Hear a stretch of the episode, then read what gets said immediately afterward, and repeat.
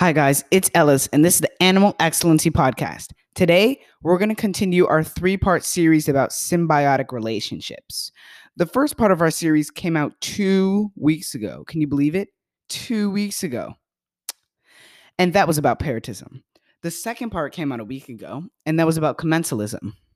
The third and last topic of our three-part series is about mutualism.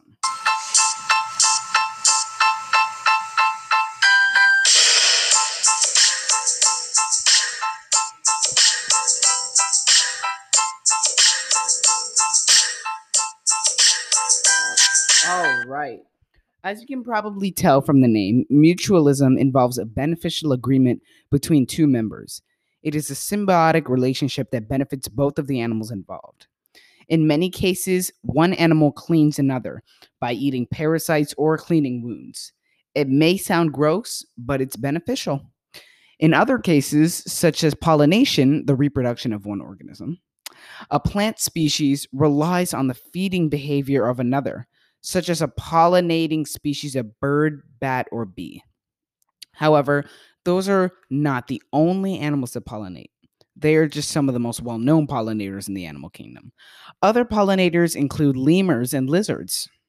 Unlikely. Mo- pollination helps both a plant and animal species in the instance that both are involved. For our scenario, the animal species I'm going to choose is going to be a honeybee. All right, let me set the scene. Honeybees visit flowers to collect pollen and nectar. As they move from flower to flower to collect more pollen and nectar, they transfer pollen from one plant to another, ensuring the fertilization of that plant. All right, as you can see, there are different types of mutualism. There are some that involve two animals and some that involve an animal and a plant. We already went over a situation involving an animal and a plant, pollination. That was covered in our pollination scenario. Now we are going to go over relationships with two animals, no plants. Our first relationship example begins in the ocean where all life began. The relationship I'm going to describe is a partnership between two species. Now, it is an incredibly risky one. So let me tell you. Cleaner shrimps, they're a type of aquatic species of shrimp.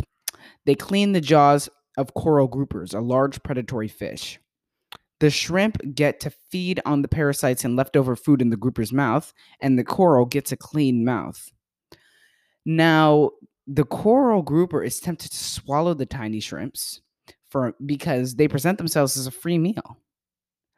But it knows that if it eats the shrimps, it will not have its mouth clean, which was its initial goal. So it suppresses its motivation to feed and replaces it with its, you know, with uh, gaining a mouth cleaning, brushing your teeth in a way. So I gave you guys an example. So I think you get the gist of mutu- mutualism. So I'm only going to give you one more because I think you understand. So the last example of mutualism takes place on the Galapagos Islands. It involves one species and multiple others. Okay. There are four species of mockingbirds endemic to the Galapagos Islands. The Española mockingbird has the most varied diet out of all of the four species. It has been known to feed and remove the tick, the ticks and dead skin of seals, land, and marine iguanas. The seals, land, and marine iguanas get a free cleaning all over, and the mockingbird gets a free meal of dead skin, ticks, and other parasites.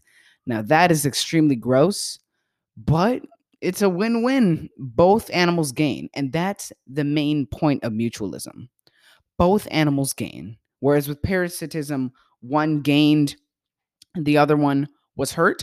Commensalism, one gained, the other one, no effect happened to that one whatsoever. But mutualism, definitely the best situation whatsoever. The others are win-lose or lose-lose. But this one is definitely a win-win, and it's definitely the best symbiotic relationship out there. All right, that's it for today. I hope you enjoyed listening to this episode. Come back next time to learn about one of the, fero- one of the most ferocious bears on the planet. To give you a hint, I'll tell you a fact that just may help you find out what it is. They are one of the most iconic residents of Yellowstone National Park. Be sure to comment, rate, and subscribe. I'm Ellis, and this is the Animal Excellency Podcast. Be sure to be here next time.